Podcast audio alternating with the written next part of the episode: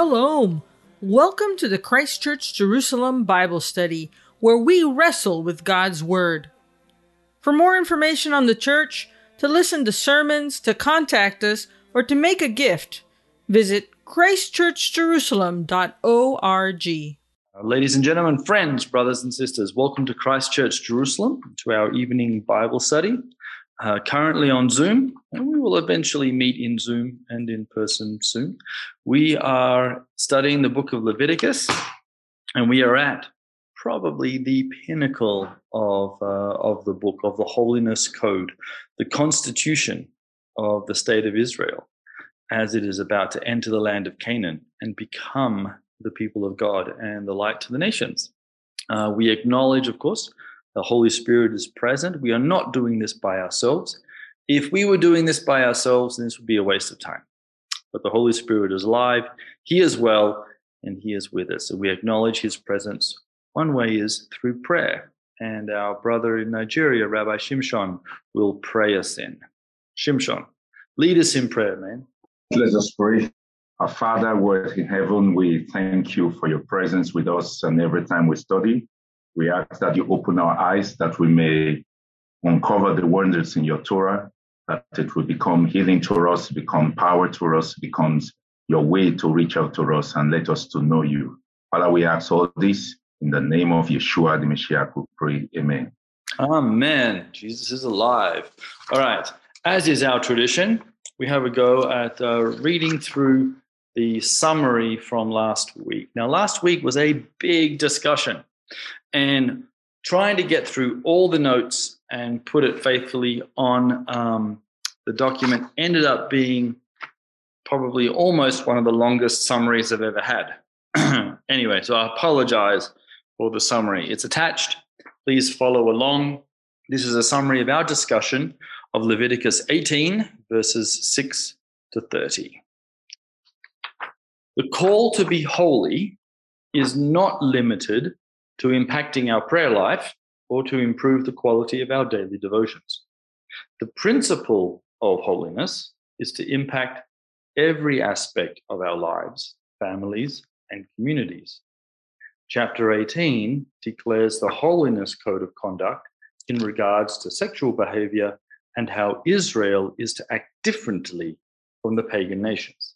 Talking about human sexuality can be a charged conversation in our modern world. What the biblical text calls an abomination, the current culture calls a sexual orientation. Many people today identify themselves by their sexual preference over and above any other identity marker. As these instructions are given to Israel, the argument can be, and it has been made, that they no longer apply to the Gentile Christian community. However, during the Acts 15 Council of Jerusalem, the summary instructions to the inclusion of Gentiles into the Messianic faith forbids sexual immorality. What exactly is the definition of sexual immorality? None is provided in the book of Acts. And the leadership in Jerusalem were not waiting for the Apostle Paul to pen the epistle to the Corinthians to shed some light on the matter. The Jewish community already had a defined understanding of appropriate human sexual morality. Everything else was immoral. James reminds the Jewish and the new Gentile believers that Moses continues to be read in the synagogue. Hence, teachings on sexual purity will continue to be studied by the community and hopefully put into practice. When the New Testament writers wrote about sexual immorality and uncleanness, they did so from a context that understood Leviticus 18 as important in defining sexual purity. Verse 6 begins in the Hebrew saying, Ish, Ish, literally, man, man, which the sages say has the meaning for both men and women. While much of the text is directed to the father of the family as head of the clan, the injunction to sexual holiness pertains also to the women. It takes two to tango, as they say. The Hebrew text literally says, Do not uncover the nakedness. Now, this occurs 17 times in this chapter. This is a biblical euphemism for some sort of sexual activity, first appearing in Genesis 9, in which Ham sees the nakedness of his father Noah and informs his brothers. Upon awakening, Noah realizes what his son had done to him and curses Canaan, not Ham. The term son in Hebrew can also mean grandson. Ham lacks the willpower or the courage to stop Canaan from some immorality with either Noah or Noah's wife. The Levitical text mentions both as uncovering the father's nakedness. The nakedness of an individual belongs and is shared by the spouse.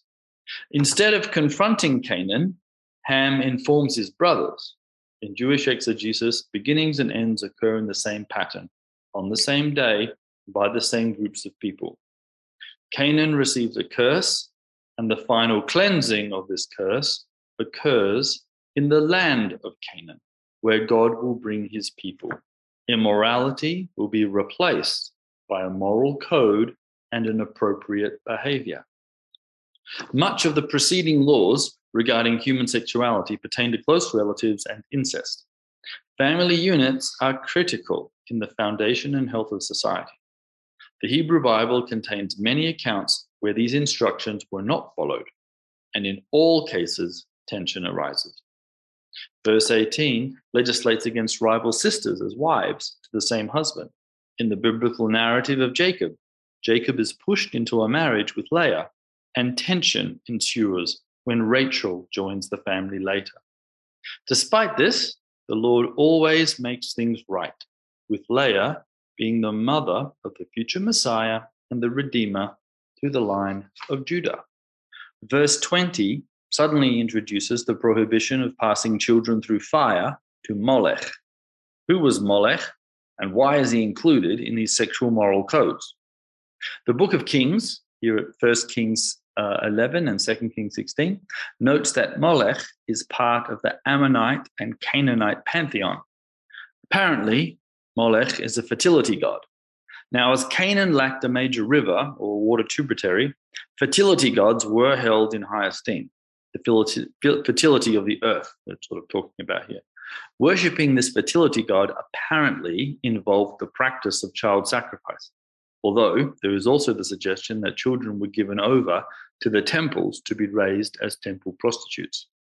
Many of the fertility cults in the region included religious prostitutes and they used sexual activity in pagan religious worship. This reinforces for us that there was a spiritual side to the physical purity and morality. There is a demonic sense to sinful activity. There is a connection then between idolatry, sexual immorality, human sacrifice, and demonic activity. None of these things are something that the people of God should be involved with. While sexual immorality should be far from us, this does not absolve us of having compassion on those engaged in such immorality. This is acutely highlighted in the context of homosexuality, which, according to Leviticus, is a forbidden human sexual relationship, while in our modern culture, it is celebrated as a normal expression of sexual activity. Jesus makes no comment on the issue of homosexuality in the Gospels. He does declare that he has not come to abolish the Torah, which includes Leviticus 18. Paul, however, asserts in Romans 1 26 27 that same sex activity is immoral and that such activity was at odds with the creation ideal. Conversations about appropriate human sexuality can get divisive amongst the body of Messiah. New denominations have been formed over these issues, and secular media delight in ridicule of those professing conservative values. What we have in Leviticus 18 is a holiness code of human sexuality. Disciples of Jesus are to follow his example of grace, mercy, and forgiveness. This is not done by, by declaring immorality to now be moral, nor declaring sin to no longer exist since the resurrection. Rather, we are called by the Messiah and as Peter affirmed, to be a holy people. Paul would admonish us not to practice deeds of immorality and included this in holiness in human sexuality. The chapter concludes by noting that the earth itself reacts to the stain of sin on it. Some would argue that that reference is solely to the land of Israel and does not pertain to other lands. However, the land is vomiting out the Canaanites before the people of Israel take possession of the land, while it is known as the land of Canaan. The first people the earth reacts to are Gentiles.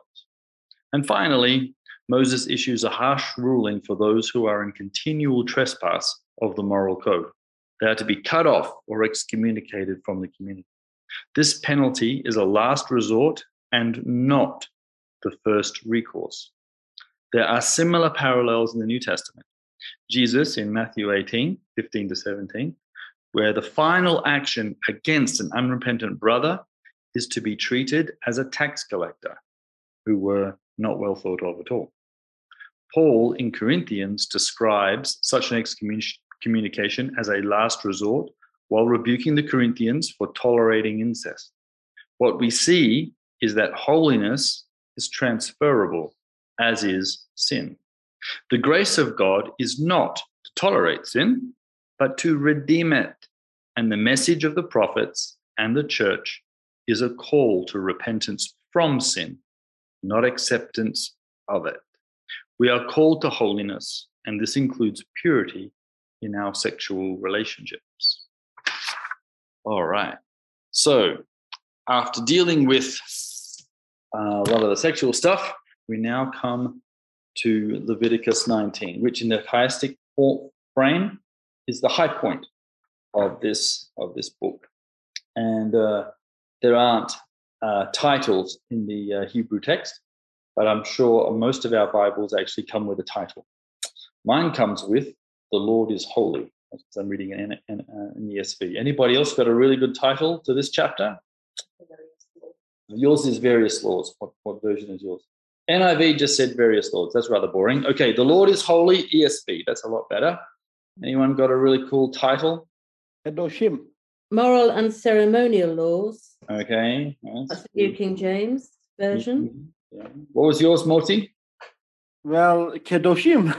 Kedoshim, holiness. Okay, that's that's actually like that's the, the parasha. So correct. Nachon. The the parashat is called Kedoshim, holiness. Okay, the, the, the, the, book doesn't come with titles. We we invent them, and that sometimes then betrays a little bit about um, the bias of our translators. Mine says a repetition of laws. Yours is a repetition. Oh my gosh, we come to the high point and it's just a repetition. Okay, interesting. Uh, uh, what version was that one, Elizabeth? King James Version. Hmm. There you go. All right. Okay, guys, I'm reading from an ESV. It's not perfect, it's a great version, but like any version, uh, it's still going to have to be um, uh, a, a, translation via interpretation. All right. So I'm going to read this. This is actually quite a, a, a big chapter. I'm just going to read the first um, 18 verses and see how far we get. Okay. And the Lord spoke to Moses, saying, Speak to all the congregation of the people of Israel and say to them, You shall be holy, for I, the Lord your God, am holy. Every one of you shall revere his mother and his father, and you shall keep my Sabbaths. I am the Lord your God. Do not turn to idols or make for yourself any gods of cast metal. I am the Lord your God.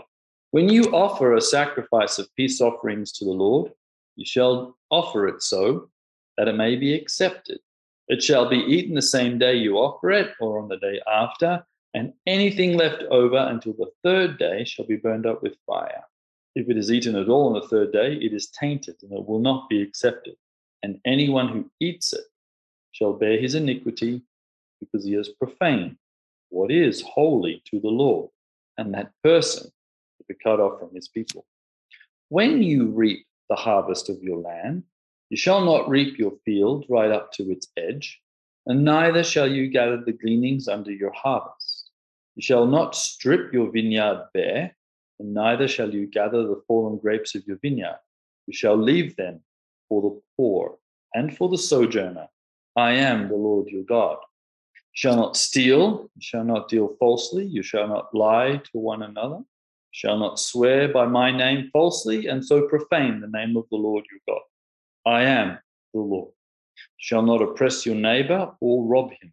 The wages of a hired worker shall not remain with you all night until the morning, and you shall not curse the deaf, nor put a stumbling block before the blind, but you shall fear your God.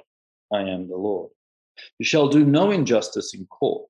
You shall not be partial to the poor or defer to the great, but in righteousness shall you judge your neighbor.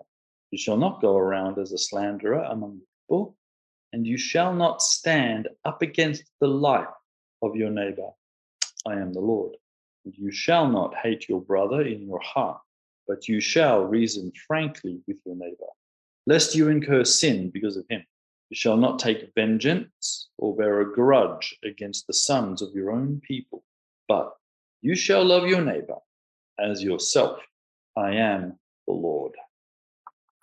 I mean, these are really cool um, commands, but let's see what we can do uh, with that.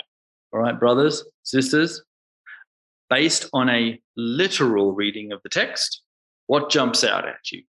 We've got a hand raised there by the Butterfields. Peter or David? Aaron, the first thing that jumps out to me is the Lord, when he says, You shall not do this, at, certain points he'll say, I'm the Lord thy God. Then he says, I am the Lord. Okay. So that that's something that that, that resonates with you. Okay, why is that initially, do you think? Is do you do you think there's something there? I, I do. I think it must be to do with the con- the thing that he's actually speaking about at that point. It's uh, I'm just trying to backtrack to the one where it says where he speaks about idols. He says, "I'm the Lord your God." Then, for example, if I jump down, they said, "And you shall not swear by your name. I am the Lord." It's Mhm. it's it's it's like the one is saying, "I am the only God," Yep. and then the other one is saying, "Because you're in me, I am the Lord. You will obey me." Type thing. Yeah. So so one's personal and one's more universal. Yeah, very much so. Yes. Okay, that's interesting. So perhaps some of these laws, if we look at the, the phrase, perhaps there's something personal about it, and perhaps there's Yes. something more universal about it. Okay, so that's something interesting. Okay. Uh, Moti, you've got a hand raised. Yes, sir. Thank you. So, as we see in the entire Chumash, God is basically telling Israelites what to do step by step. So we started from the Bereshit, right? It's God gave us some background. Now He is telling us what He really wants from the Jewish people by saying, "Be holy as I am holy." So slowly, slowly, we are going to come to the point of what the mission of Jews is. Okay. Yep. So this is like the high point of everything. This is yes. this is the reason why we get the children of Israel out of Egypt. Yes. Yes. Cool. All right. Teresa, London. Um, thank you, uh, Aaron. Uh, it's just when you were reading it out, what real and when I was reading the first bit myself, the first three verses, what struck me was immediately after the statement about, you know, I am hope, um, you shall be holy, for I am holy, um, Hashem your God. And then immediately after that comes the equivalent, of honor your mother and your father. And then my Sabbaths you shall adverse, uh, um, observe. And I thought that I know it is roughly, you know, it's what's said in the Ten Commandments, but I just thought immediately after, be holy, for I am holy. Um, he then says, and honor your mother and your father and keep the, the Shabbat. So it was just that that struck me. Um, yeah. There, this this has this uh, chapter does have strong connections, obviously, with the Ten Commandments, and I guess that's the reason why several of our headings simply say and a repetition of the laws. You know, we've, we've done it in Exodus 20. We're about to do it again in Deuteronomy 5. Um, let's throw it in there in Leviticus. Why not? Um, uh, but I think what you're pointing out also, Teresa, is there's some differences in the Ten Commandments. Is that in the Ten Commandments, God doesn't interject by saying, by the way, I'm the Lord God. Here, he really does. and he there's something about this holiness code that becomes incredibly um, universal and personal at the same time. All right, Roddy, you've got a hand raised. Verse 16. We have an affirmative duty to protect our neighbor. Okay, there you go. That's that's that's um okay. That so that that resonated with you particularly. Well, I mean, yeah. Who's our neighbor? Is Ukraine our neighbor? Do we have a, a duty to step in and help our, our neighbors? Okay, so there you're talking about um, um, the the political machinations between empires. Yes. Do, do we have the do we have the Who is our correct? And um, if we if our neighbors individuals, are they states? Are they clans? And then you know what what should be our responsibility? Uh, that's a good. Those are good questions. Okay, so that's what's resonating um, with you at the moment, Roddy. Awesome, thank you. Okay, uh, Vida or David, hand raised. Aaron, I what really struck me is um, this first verse. It says, "You shall." Second verse, "You shall be holy, for I, the Lord your God, am holy."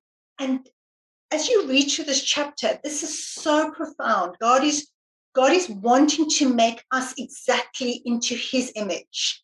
And what really is, as I'm reading this, I'm thinking, Lord, is it just if I keep all these laws, am I holy? And and as I'm reading this and reading it and I'm reading it, I'm thinking, I can't be holy. There's no way. And yet, in all of what I've just read, it's it summarizes in everything I'm reading to love the Lord your God with all your heart and your neighbors yourself.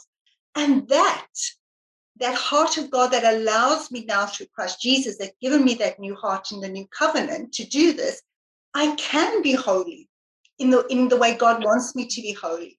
And that just that be holy is so important for us to be in, as children of God. Thanks, Vida, because that also resonated with me when I read this. And I come up with that same tension, which is in my mind, I, mean, I can see what the text says. The Lord says very clearly, there's not, not a lot of wiggle room here.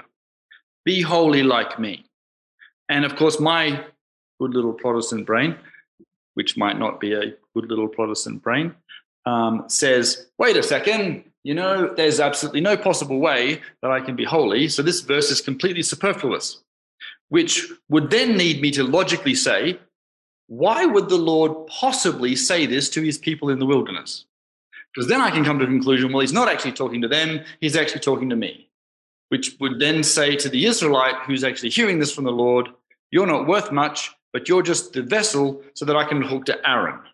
So I have to come back to the original conclusion, which is the tension. Wait a second, God is calling me to be holy. That is that is profound. That is personal. That is universal. That is all of these amazing things all wrapped into one. Obviously, I get the Holy Spirit to help. I get my brothers and sisters to help. What about our brothers and sisters sitting in this wilderness about to enter the land of Canaan? Yes, and Aaron, that, that is so amazing because, yes, because it's also possible that the Lord God is pointing us to the future. Because if I look at Ephesians 4 22 to 24, right, especially 23 and 24, it says, and be renewed in the spirit of your mind, and that you put on the new man, which, and this is the part that I love, which after God is created in righteousness and true holiness. Okay, so there's again the call to be holy, but there it's discussing in relation to the Messiah. These guys haven't got that bit yet, right? They've got the promise of Messiah, but not the actual advent thereof. Very interesting. Okay, thanks, thanks, David. Okay, Shimshon, you've got a hand raised. Yes, um, I just wanted to make the emphasis on the, um, the, the the Lord, you know, interjecting in this um, in these verses and putting "I am the Lord thy God, I am the Lord thy God." Um, it's like it's as if um, it, it's an order that is given and is signing it by His name. It, it's not for negotiation. It's not for debate. You know, God is giving. Um, in Africa, we have um, a lot of places that are very militarized, and um, if you're going there, they say, uh, "Keep moving, no stopping," and they say military. You know, you know, is the order from the military. So you don't, you don't, you don't uh, make any kind of stopping in that place. So also, God is saying here that um, this is me saying it. It's not for you to begin to debate whether you should do it or not. It is an order. Um, that's the way I see God signing off on all the orders that are there. Awesome. Thanks very much. I am the Lord your God universal. I'm the Lord universal. I'm the Lord your God personal. No negotiation, no debate. This is a signature of the Lord. This is heaven's voice. Um, very good. All right. Um, Andrew from South Africa. Yeah, I also wanted to allude to the tension in verse 2 about you shall be holy, for I, the Lord your God, am holy. Um, and just wondering what it really means that what does it mean that God is holy? Does it not mean that God is different to us? That God is all powerful? Yet, this, there's a sort of tension. I'm just reiterating really the tension that, that exists there that God is different to us, yet we're being called to be like him. Uh, he's intentionally different from us, and we need to appreciate that he's different to us, yet at the same time, we're being called to be like, like him, really. Excellent. The it's true. Holiness, which which you go to almost any definition, will go, this means to be set apart. So God is set apart. He is different. He is not like creation because he is the creator. He is unique. He is um, all powerful. He is he is everything. We, we can't even we can't even create words to adequately define. Yet he turns around to his creation, a small part of it, and then mysteriously says, uh, "Be like me." And you know these little humans, you know, sitting in the desert, looking at their shoes that don't wear out, go, "Wow, how's that possible?" Um, what an amazing calling! And that call is the same for us. This entire book has been this one giant call of God humbling himself to come down to his creation and say, Actually, I want you to look, act, be just like me. I mean, I could have made you just like me, but I didn't. But I want you to be just like me. But he did, though. And it was the plan from the beginning, right? That he would have a relationship with us. So we, we are made in his image. Yes, yes, we are made in his image, but we're not omnipotent, is what I'm trying to say. We're not otherworldly. We're not separate from creation. We are part of creation. The, the thing that is separate from creation enters creation to talk to creation, to tell creation, be like me. That I think is probably unfathomable. And I think some, some there are some commentators, I know that um, uh, Lord Sacks does it, and a bunch of other Christian commentators also comment on this way, okay, where they, they're struggling with, or not struggling, but they're um, wrestling with the sublime majesty of the commandment. Hey, be like me. And um, and that same mysticism, and I, don't mean mysticism in terms of magic, but that same otherworldliness is also in the new covenant. Does not the Messiah, right, the Redeemer of the universe, turn around and say, "Be like me," right? Love like I've loved. How is that possible, Lord? I will empower you to do it. Okay, we get that. What about these guys sitting in the in the desert? Do they sit down and go, okay, but I guess I have to wait 4,000 years, so really doesn't apply to me?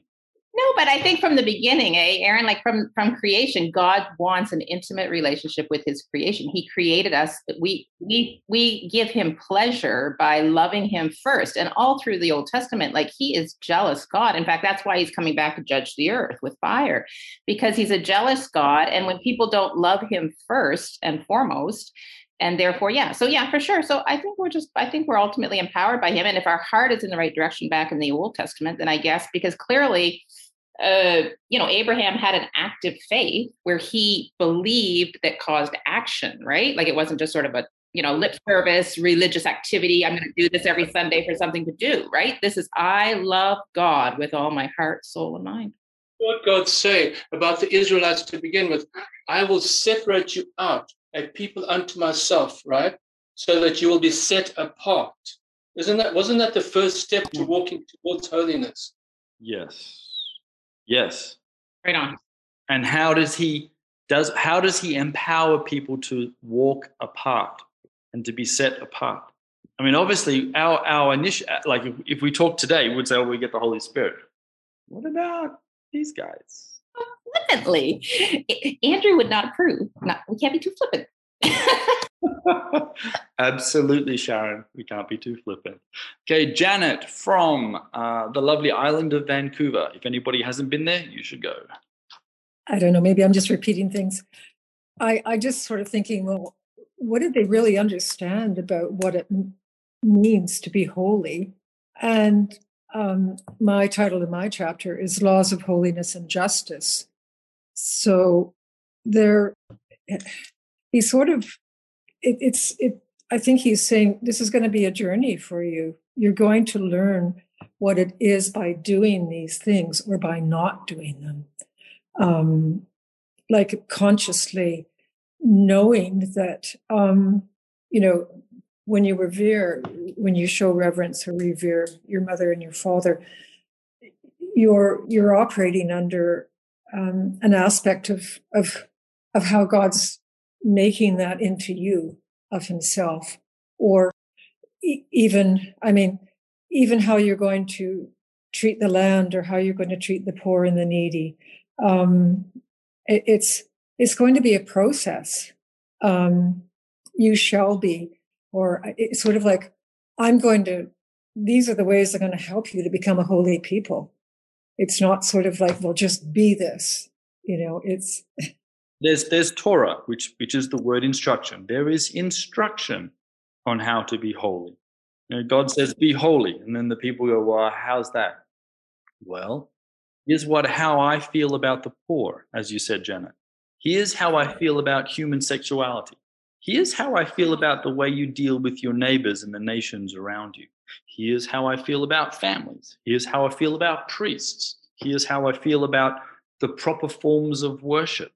I mean, there's incredible aspects that God is giving, and these are instructions, or we call Torah, which, of course, as the prophet Jeremiah says, one day will be on your hearts. You'll be able to have access to them all the time, even even if they take even if they take all our Bibles away from us. One day they might do that.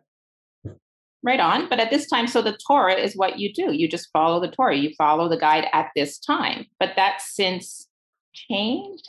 Yeah. Well, see, here's the thing. I would argue no, it hasn't changed. Can't possibly. The instructions, because that's what Torah means, hasn't changed. The teaching and the guidance hasn't. What you've got is a is a the gift of the Holy Spirit. Giving us that righteousness and that ability to fulfill it then. Well, righteousness, which we haven't had this discussion on, Sharon, but we're going to have to. I sent you a nice email, but what else can you do unless you give me a call for three hours with everybody else?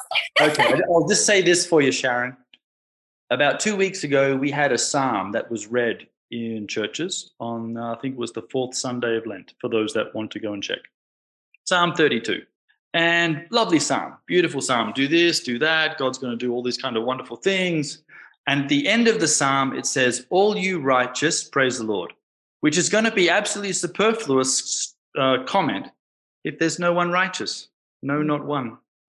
And so it means that the biblical understanding of righteousness is slightly different to our current day. Let's not take our current understanding and think that this is the only way and then superimpose it on the Bible. No, I'm not. I'm taking a New Testament perspective, and my my New Testament perspective would be that I have no righteousness, and Christ is my righteousness. Sharon, listen, Habakkuk 2 4, the righteous will live by his faithfulness. Small problem for Habakkuk if no one's actually righteous. What I'm trying to say, Sharon, is the word righteous most likely doesn't mean what you think it means. It means something a little bit more, most definitely something deeper. All right, Kate from Scotland. Yeah, it's it's uh, that was that was interesting conversation there, um, and this is petty in comparison. I was just thinking when I read, and sometimes you can read something with a stress on a different word, and if I read this, I could read it as a prediction, like you shall be holy, for the Lord your God am holy. For I, the Lord your God, am holy. saying, You shall be holy, or it should be um, an indication of um, imperative, saying, You shall be holy, for I, the Lord your God, am holy. It could be that he's telling you that you will be holy because he's making you in his image, because he is holy, or it could be that you must be holy because I am holy. So it was just a thought. It's it's an imperative. Sorry? Both. Both okay. yeah, that's right. So, so whenever whenever Kate, you give us two or three options, those of us in Israel are going to say yes. Uh, a, B, and C. And if you don't mind, can you throw in a D? Yes, you're absolutely right. The call is to be holy. Yes. The call is also a promise that you will be Yes, holy. will be holy, Setting yes. up this future thing. Right. Jesus. Right. And but but and and there's definitely the I am actually holy, says the Lord. Not I'm going to be holy. No, I really am. And I kind of want you to look like me, especially when you get into the land of Israel Yes. and uh, and uh, and and reflect that. Awesome. Okay, so there's a couple of different there's different tenses there that um, that, that that resonate. Shimshon, and then Roddy, and then Teresa. I've got hands raised everywhere. But brothers and sisters, isn't this interesting? Here we are as a bunch of Gentiles, mostly. There's there's some Jewish believers here present, and we're discussing the holiness of God. What a Hashem. Yes, and I, I, I, I sometimes wonder if our Jewish brothers and sisters, if they ever knew how Gentiles actually delight in the holiness of God, if they would sit and actually ponder and go, "Wow, that's actually amazing." Anyway, that's just a, a, a private thought. Okay, Shimshon. All right. Um, I- I'd like us to skip a bit further. And when we look at um, chapter 20 of the same Leviticus, and we read from verse um, 7 and 8, it tells us, especially concerning the holiness, it says, You shall I am your God. Then verse 8, it says, You shall faithfully observe my laws. I, the Lord, make you holy. Okay, interesting. I, the Lord, make you holy. Very good. Yeah, in the Hebrew, it says, Yes. Yeah. You know, because in the New Testament, we normally say Christ is our righteousness. But I, I think it's taken from this context that says, Ani Adonai Mekadishkem, um, that says, I'm the Lord that makes you holy. So it's God that makes us holy. It's not um, what we do to achieve that holiness. Okay. Thank Good stuff. Thanks, Shimshon. Excellent. love what you said, Shimshon, because that is so powerful. Because it just made me think of Psalm uh, 23. Um, it's all everything and about He will lead you in paths. He will do this for you. God is the one that does everything. We are incapable. And I just love what you said. It was very powerful for me. Thank you. Okay, so here's the thing I am the Lord who makes you holy. How does he make you holy? Through His Holy Spirit now. Okay, yes, except we're talking about a bunch of people sitting inside a desert. Now it makes you holy through his through his word and the spirit. Now his spirit helps you to be holy, but he still gives you the code that you know how to observe. Because you see the verse before says that you will sanctify yourself, but it's God that sanctifies you. You're, so you don't, it's not um, it's God's business. Let me just live my life the way I want. Uh, he, he does it. He cleans me. No, there is going to be an impute for you. You you have to put some parts to it. Yeah. Excellent. So, word, spirit, code, all of these work together.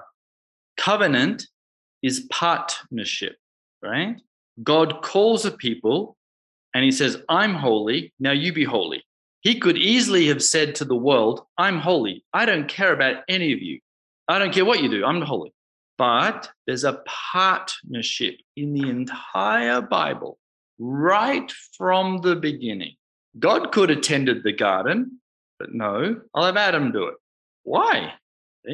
I'll have humans bring sacrifices. Angels could have done it. doesn't work that way. So we have to remember that there's word, spirit, and code. And so that's all of those themes resonate here in Hebrew Bible as they do the same in New Testament. Um, uh, so it's a, these are tough things to think about sometimes, but it's also true. We can't turn around and say, I make myself holy. No, the Lord makes us holy. How does He make us holy? He's given us His instructions. This is what I like, what I don't like. Here we go, guys. And Um, you have a, a, a certain standard of living, certain purity laws, certain codes of behavior, as well as the presence of the Lord, Spirit of the Lord, the Word of the Lord, prophets of the Lord, etc., etc., etc. And uh, so that's all, they're all linked. Uh, and we need to sort of remove ourselves from trying to think that um, you have old, new. They're, those are those are artificial words that we have attached to the Bible, just like headings and paragraphs. You have, Amen. You have covenants. God makes And it's a new covenant. and he makes new covenants which do not abrogate old covenants. Okay, it's not abrogated, but it's the same thing, Aaron. Why do you agree with Shimshon when you said the same thing as I just said five minutes ago when you fight with me? you think we do. Okay, Roddy, you're up. I uh, got 15 new things now.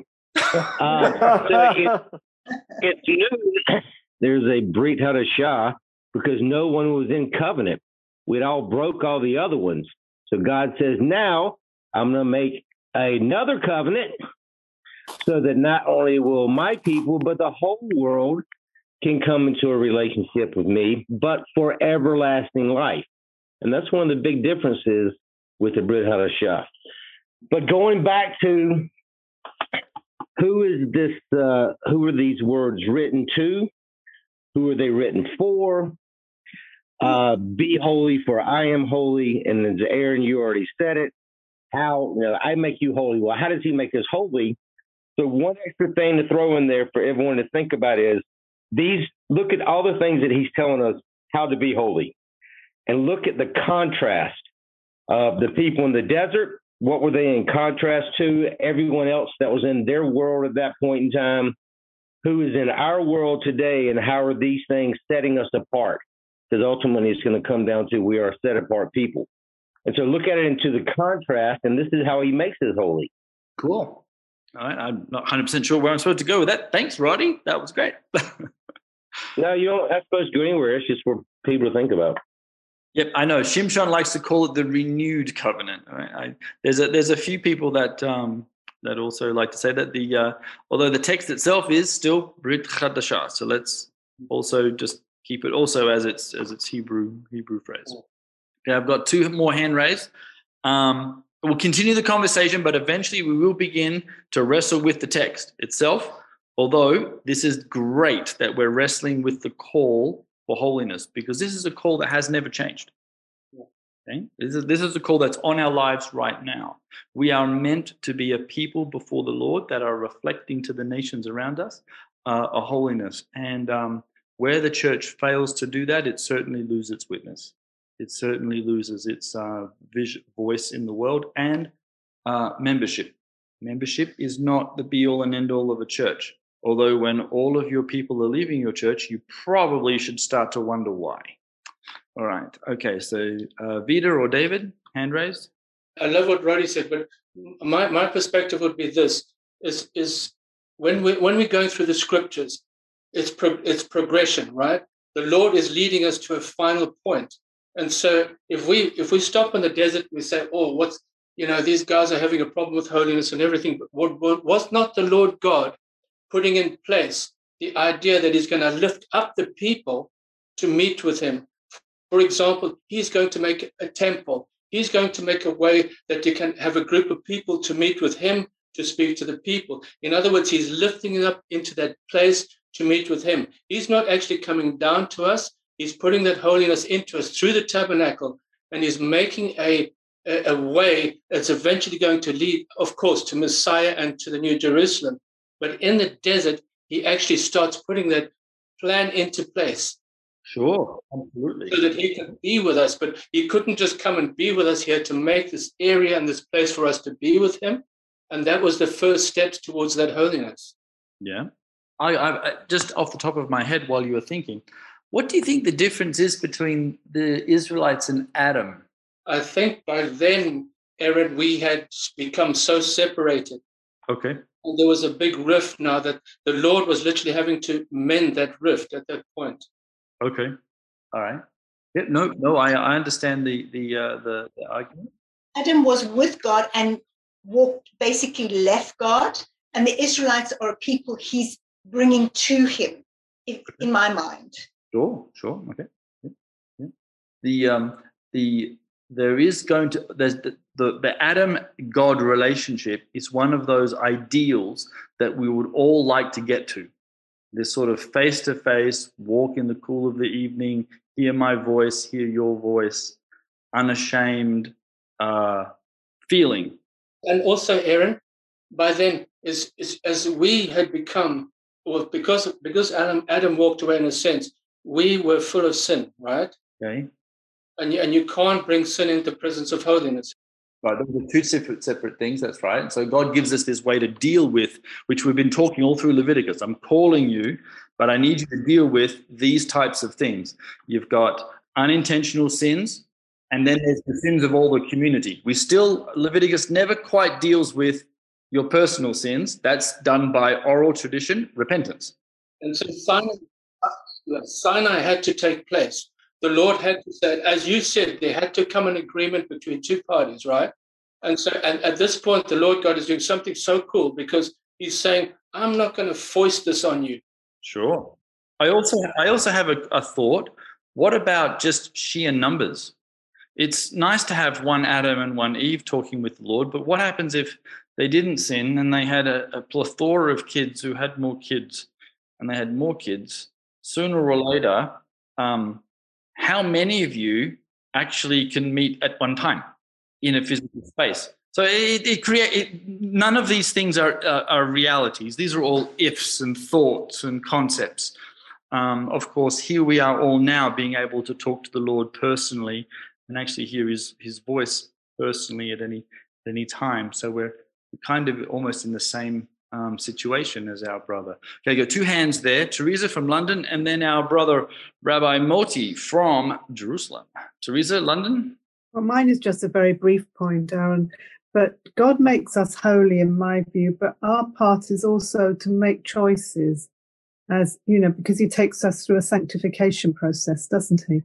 And and this is part of a sanctification process. Well, it is a sanctification process, but it isn't just we don't we're not passive as he does it to us. We have to actually make continual choices. And obviously that does does involve a lot of repentance really. Yep.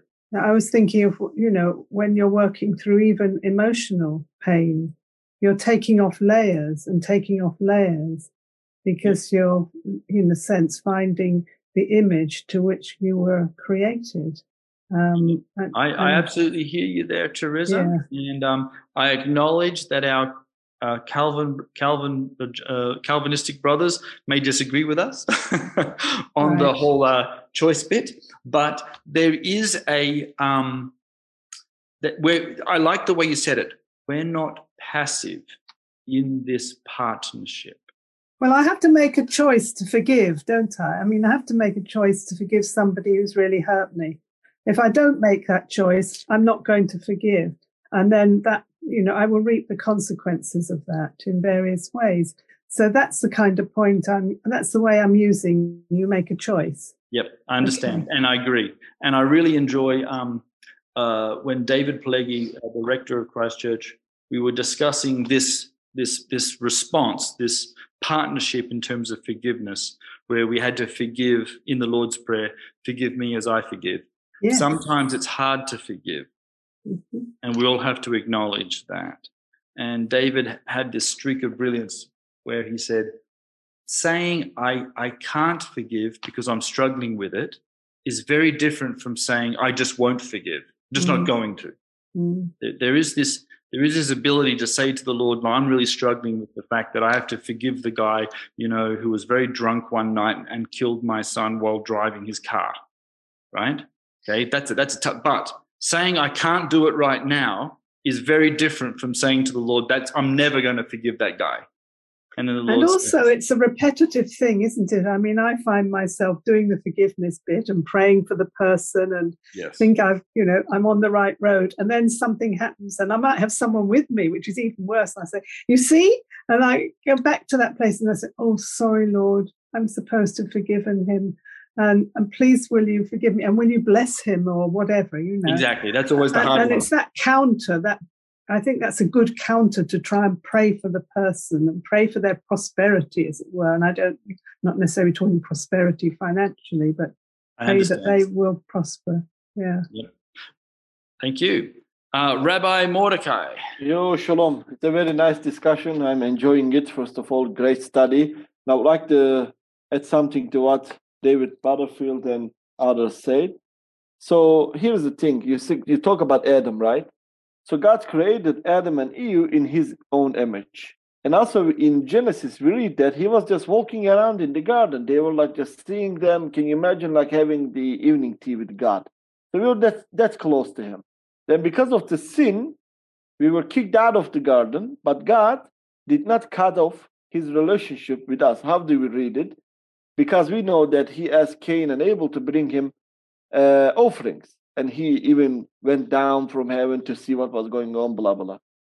In Judaism, we believe that in Gan Eden, we were there. Then we collapsed all the way down. We studied this during my Monday studies. That's then, right. step by step, by Noah, Abraham, Isaac, Yaakov, right, Joseph, and finally Moshe Rabbeinu, we are basically taking the stairs back to heaven.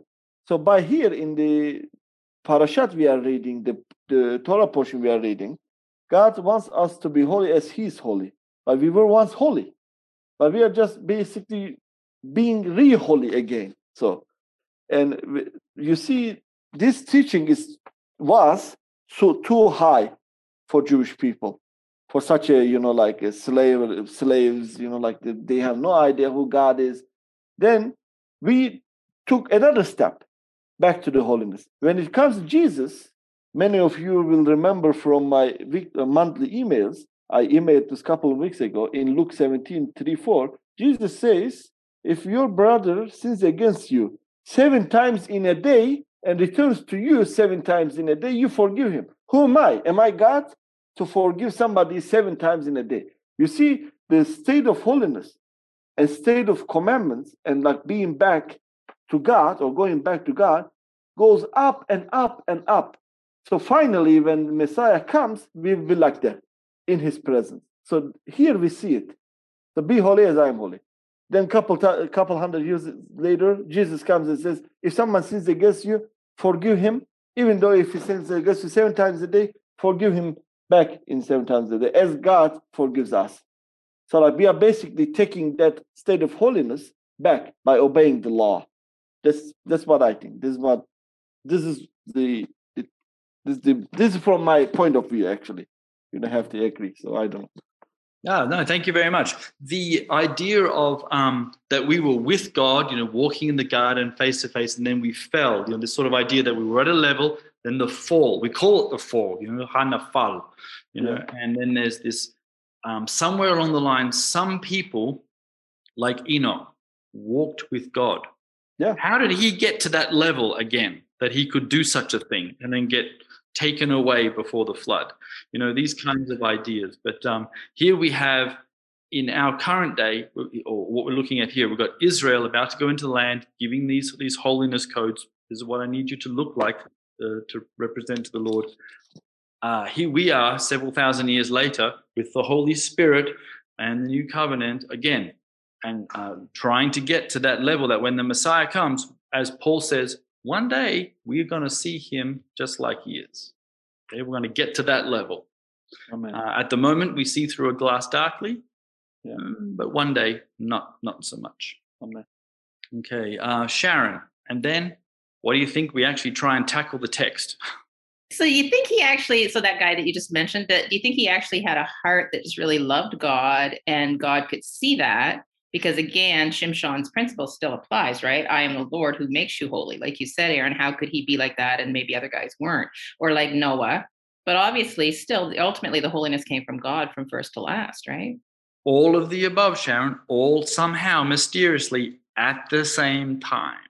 It's one of those things that just spins us out. Yep, somehow Enoch, unlike anybody else, walked with the Lord and was given the the this beautiful gift, I guess, of being um, taken. Um, I don't know if any of us would have said no if that that that that uh, option was given to us. But anyway, we'll see. All right, guys, let's have. A, I really have enjoyed the discussion. Holiness. It's a it's an incredible concept, and it's something that is sometimes missed amongst the body of the Messiah. Um, we are called to be a holy people. Peter has said so. Right, that is reflected in the New Testament, and to our shame, many of our brothers and sisters who identify themselves as followers lead unholy lives and teach unholiness, which is, um, I don't know how to say it without swearing, but I'll just say, look, it's not good, okay? it's, uh, it's detrimental to the gospel. It hurts the kingdom of heaven, and it certainly takes Jesus' name and rubs it in the mud. So let's have a look at the holiness code of Leviticus 19. And the Lord spoke to Moses. Once again, this is Moses who's acting as prophet, Aaron, high priest, where he's not included in this discussion. Sometimes he is, sometimes he isn't. Speak to all the congregation of the people of Israel. That includes the priests and the Levites and every other tribe, males and females, slaves and free, rich and poor, black and white. Where have we heard this type of stuff before? You know, Okay, speak to them all. And you say to them, and here you get these powerful words. Now you be holy. And again, as Kate says, how many different levels? Is this you will be holy in the future? You're not yet. We're going to get there in the future. Just be patient, even if it takes, you know, the next hundred generations. Or is it also, no, you be holy right now. You be holy when you get into the land of Israel. You be holy tomorrow morning when you wake up. Um, you be holy. Why? Because I, the Lord your God, very personal. I am holy. And there's this partnership, this reflection, this um, this intrinsic bond that is is part of uh, of God and His people. That if I'm actually going to have a people, they will actually reflect me. Mordecai. Yes, here actually we see the love of God instead of just commanding us and without giving a reason, he gives a reason. He says, like, because I'm holy.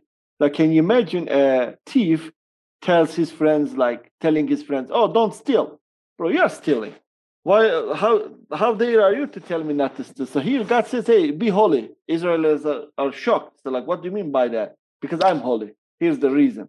He doesn't have to, but he gives a reason, a good reason, a lovely reason. Very nice. Thanks, Moti. Okay, Shimshon. Um, I just want to make a reference for to Ibn Ezra on his comment on this um, verse two. He says that um, you know speak to the whole Israelite community, and he referred to that um, the El Kol Edat Bnei Israel as those that are um, the, of the genealogy and those that were resident aliens, and that's why he used all the Israelite community so that they will not think that they can continue to remain in the land and be doing as they want to do because uh, they will say, oh, we're not um, part of the covenant or we're not part of, of this. But as soon as you are living in the land, you must you must keep this law. It's for everyone that lives in the land, which um, is very important. Thank you. Everyone is part of the covenant. Thanks, brother. Appreciate that. Okay. Um, Speak to all the congregation of the people of Israel, all that are part of this covenant, everyone, and say to them, You shall be holy because I am the Lord your God, am holy. A reason. Every one of you, and here we begin to get this reflection of the Ten Commandments. And so, so many of our headings then bring in an interpretation, but they don't need to do that. They just do it. Okay. Um, and, and put in a little heading. But we begin to get this uh, reflection of the Ten Commandments, which appear throughout this chapter.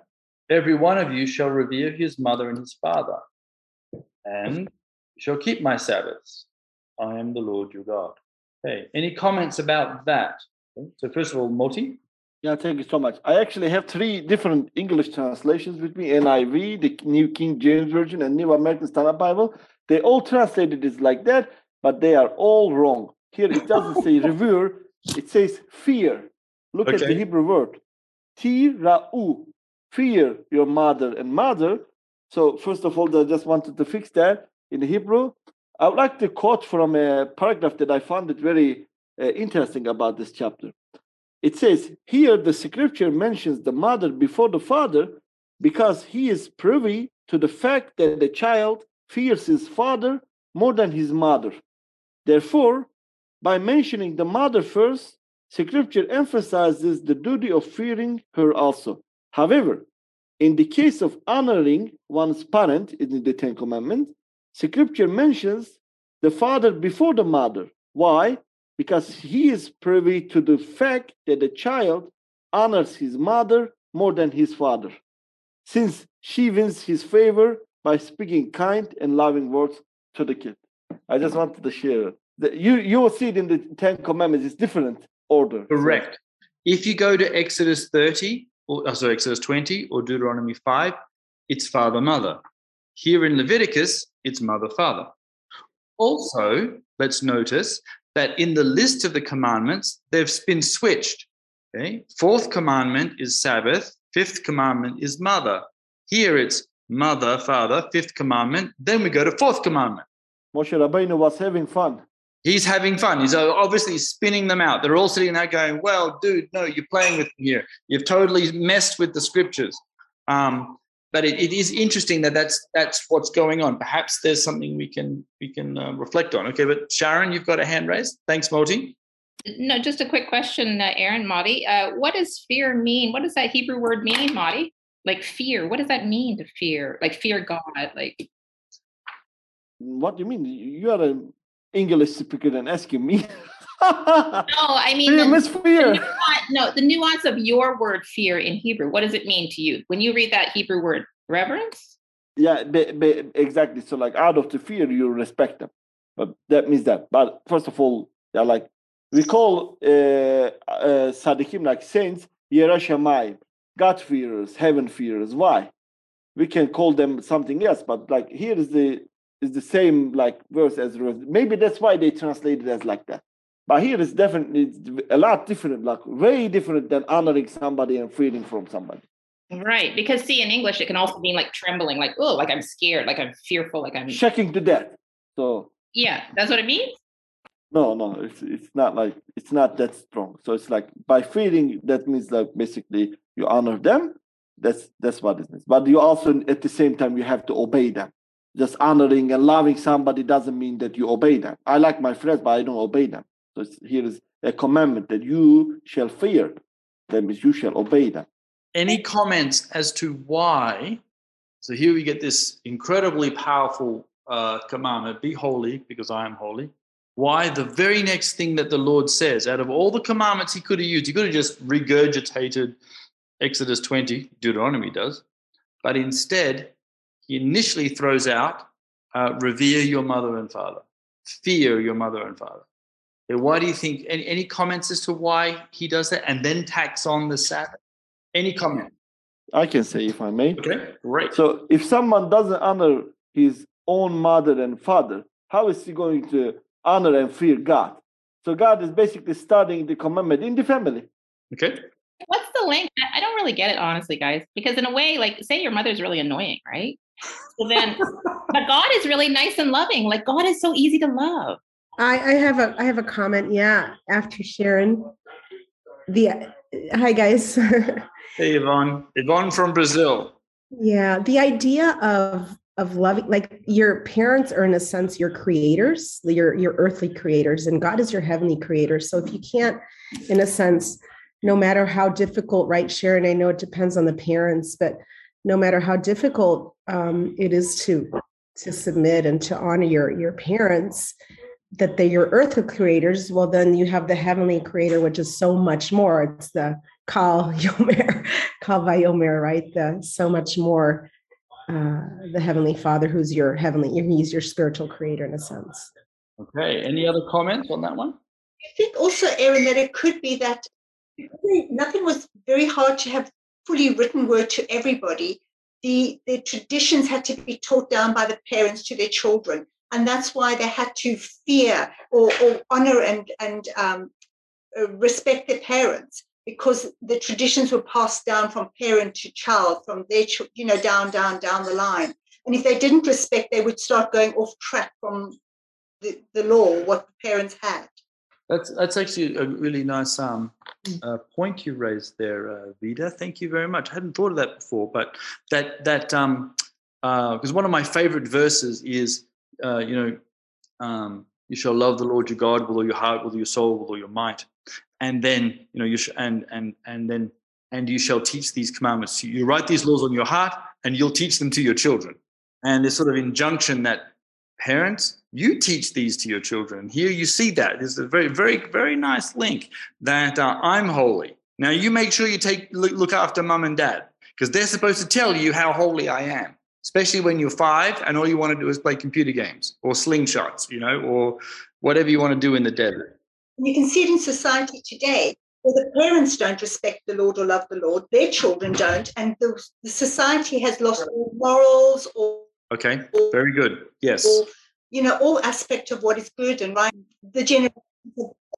Absolutely. If we keep telling our children that they're just, you know, um, animals, then uh, you know why do we not expect them to drink like fish, you know, fornicate like rabbits, and you know, um, act like a pack of wolves?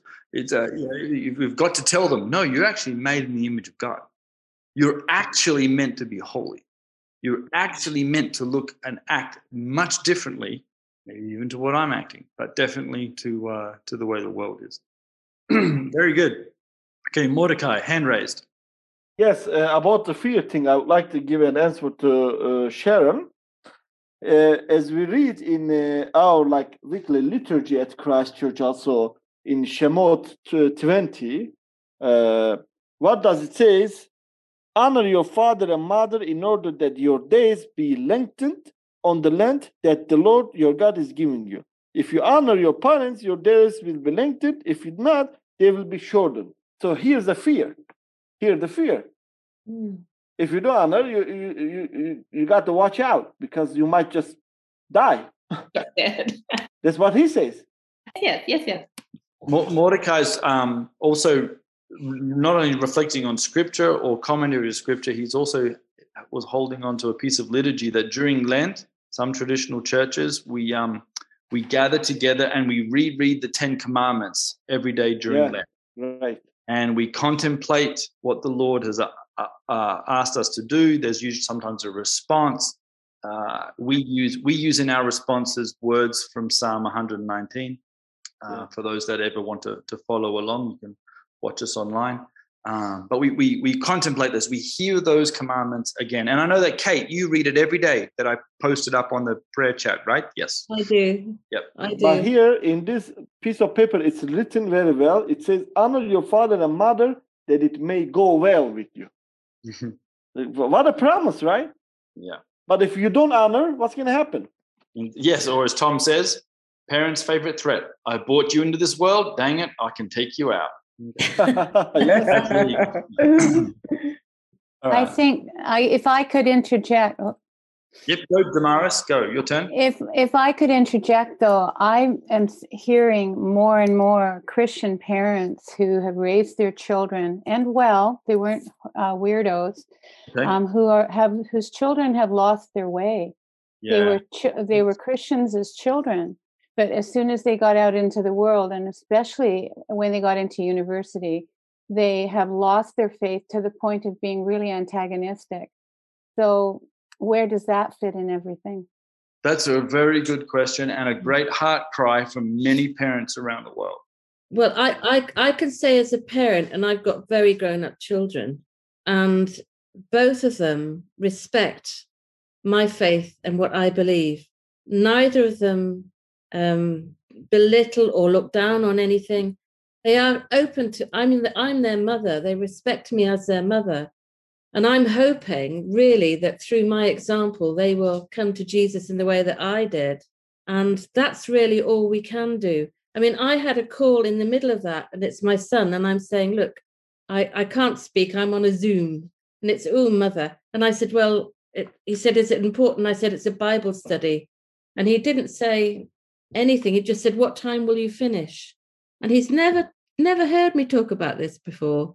So it's it's an it's an acceptance that your parent is a good guide and a good judge of things. The way that you raised your children, it will always this will always come back to you in good things. I I believe that.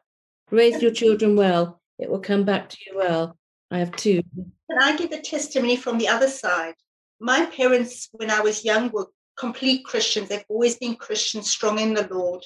And they raised me up to church, it's Christian values with, Christ, with Christ. And when I got older, I walked away from the Lord. I, I did what you did. Absolutely. Walked away from the Lord. I, I, I said, this is just man made religion. You know, the Bible's man made, all of this kind of thing. And then when I was it was about 20 years the Lord let me be away. And then suddenly he called me. I suddenly got the gift of faith again. It was an absolute gift overnight. He just gave me the gift of faith because my parents, they said the few days before, they were crying out to the Lord for us. They were on their knees crying to the Lord for us to come to salvation. And my, when I phoned my mom and said, I, I believe in Jesus again, they broke down in tears. They said, Last week we've just been praying we've been crying to the Lord for salvation. And my brother was the same. He's now back with the Lord. So I can encourage parents do not give up because God never gives Amen. up. Yeah. No, amen to that. Amen to that. Yeah. Guide us. And it grows. And and just let God do the watering. Mm. We, we are seeing this more and more and more with our friends. So it's uh, it's it's imperative that the parent doesn't give up praying. Correct. And so, for those that have uh, are new parents, like our brother uh, Vitek over there in Czech, in the Czech Republic, he's a new parent with his little Aaron. Um, he has to act as you know priest to his son and uh, give him the word, create a home environment that honors the Lord, is full of the Holy Spirit. You know all these things that we want to talk about, and uh, this creates this um, environment that the Lord says teach a child in the way he should go and he will not depart from it. But of course we understand in many of our examples ourselves and in, in examples of our children we did depart from it. However we're all here because we also god called us back. Because god is always in the redemption business. And ever since that he has been redeeming his creation he's also going to be continuing to redeem us. Praise the lord. And he might even use you and me so um, we encourage our unmarried guys like Moti when he uh, gets himself a lady and starts doing this job, Nama and uh, and Vitek who has his little one, and for those of us that have already raised our kids, and uh, continue to pray for them or Mhm. instill in the process, however we are. Uh, what a, what an amazing adventure we're all on. Praise the Lord. Okay, but isn't it interesting? Be holy straight away. Look look after mum and dad. Okay, so what is the actual command in, in Leviticus? What do you mean? So it's, uh, fear. What is the command in Exodus? Yeah, same thing. Honor. Honor. Yeah, honor. Okay. Now, why do you think there might be a little difference here? What What is Moses trying to say, or what is the Holy Spirit trying to say through Moses in this respect? Moti's already hinted it that there's a fear has a, has does have some strong connotations as well as the aspects of reverence and respect. And the command in the in in Exodus has that um, promise: honor your father. eh, it'll you will have it'll go well with you. Hmm, Prolong your days. So there's something interesting to think about. Okay, that there is a slight difference in the in the in the way that these commands are being applied in respect to the holiness of the Lord. Okay, um, and very closely following on. Remember, there's no full stops or punctuation in Hebrew. It just rolls. Okay, be holy, fear your parents. Instantly, we're now into the Sabbath. What's so important about the Sabbath in relation to the holiness of the Lord? Well, because he signified the day, right? And by respecting, yep, by respecting what he had sanctified, we are basically taking a step closer to the state of holiness. Yes, and we, we have now entered into his rest because that rest is going to be pointing to Messiah, to Lord Jesus. and and and uh, it's it's literally even from that even from that point, it's it's. I mean, he sanctified it and made it holy because it's actually pointing at the rest that we are called to in Messiah. Sorry, I was slightly distracted there. I really do apologize.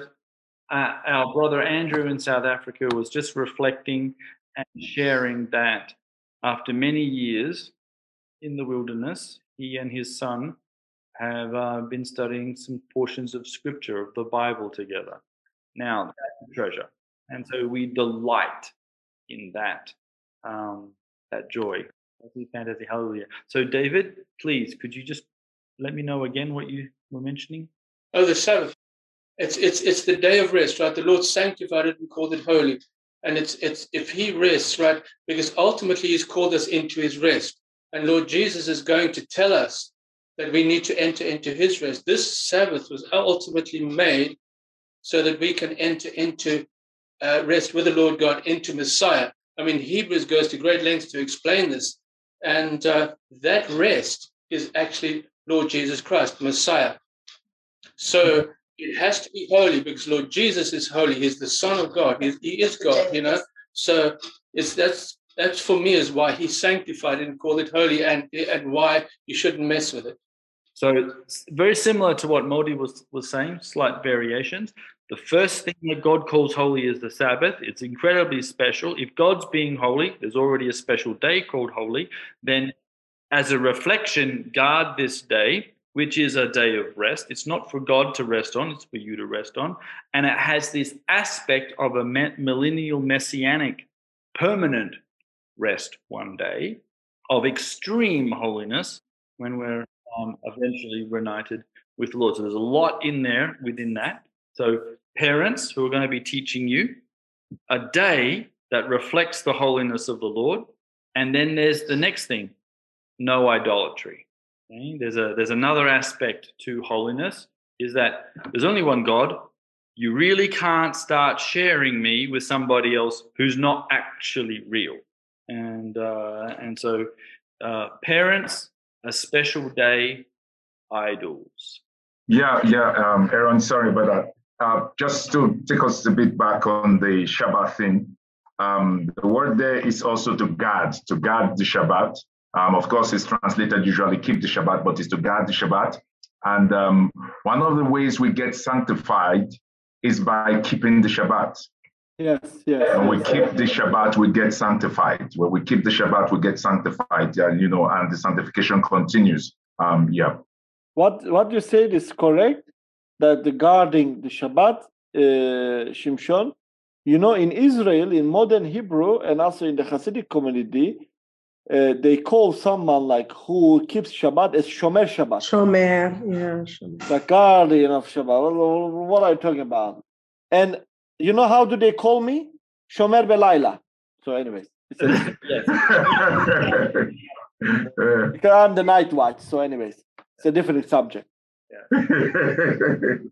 when, when Michelle and I lived in our old house, we were well known amongst the street as the Shomer Shabbat. The entire street would use us to fix their problems. And they would always apologize. Oh, we're very sorry. And we used to constantly tell them, no, it's great it's actually our pleasure to help you have a great Shabbat. Okay?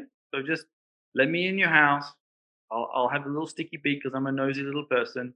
Uh, and then show me where your fridge is and I'll fix it up. Or I'll show me where your air conditioning is and I'll make sure it's on or off, whichever you want. Or I'll move the pots around the, the, the, the oven to make sure that they're all hot enough for you. You'll have a great meal. Truly, it's great. Absolutely fantastic.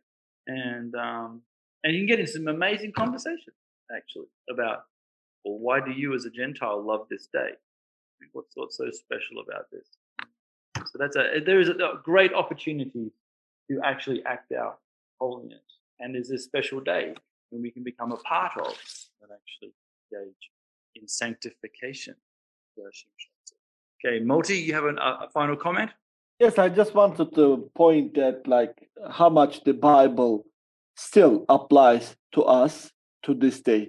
I just received a message from a dear sister. She says older people are not being respected and valued in the world, often seen as a cost. So, like here we see it it applies to us that we need to honor not only our fathers and mothers, but the elderly people as well. And also keeping the Shabbat. We are by keeping the Shabbat, we are sanctifying ourselves. We are not basically doing a favor to God. He doesn't care. He's just he's God, you know. We are not doing him a favor because sometimes I feel like that way in Israel. Then when Shomer Shabbat talk about how they how they keep the Shabbat, but it's also for us, as Yeshua said, we are the Lord of Shabbat. Shabbat is basically a way to sanctify us to bring back the Father. I just wanted to mention this things too. Thank you so much. Excellent. Like it's interesting because the first thing that he sanctified wasn't like a like a cathedral or a holy space. It was he sanctified that that right. That's always the uh, who wrote that. Um, oh, the rabbi. He he has that book. It's beautiful. Um, he it's it's it's he's sanctifying like you're sanctifying time. What is the name of that rabbi, Aaron? You know who I'm talking about. Um, Rabbi Heschel, the one you mean? Abraham Heschel, who wrote the book The Sabbath. The Sabbath. It's really nice. Okay, friends, thanks for uh, looking at the beginning of the Holiness Code. Four verses, but but let's understand and acknowledge holiness is important to all of us. It's important to Gentiles, just as it, it's important to Israel. It's important to the Lord, our God, who uh, wants us to be a holy people. Thank you for listening. Our sermons and Bible studies are on all your favorite podcasting platforms Spotify, Apple Podcast, Google Podcasts, and more. Sermons can also be found on YouTube. Follow us on Facebook for alerts on live streams. If you are blessed by these teachings, please prayerfully consider giving toward the work of Christ Church. Visit christchurchjerusalem.org. Blessings from the city of the great King.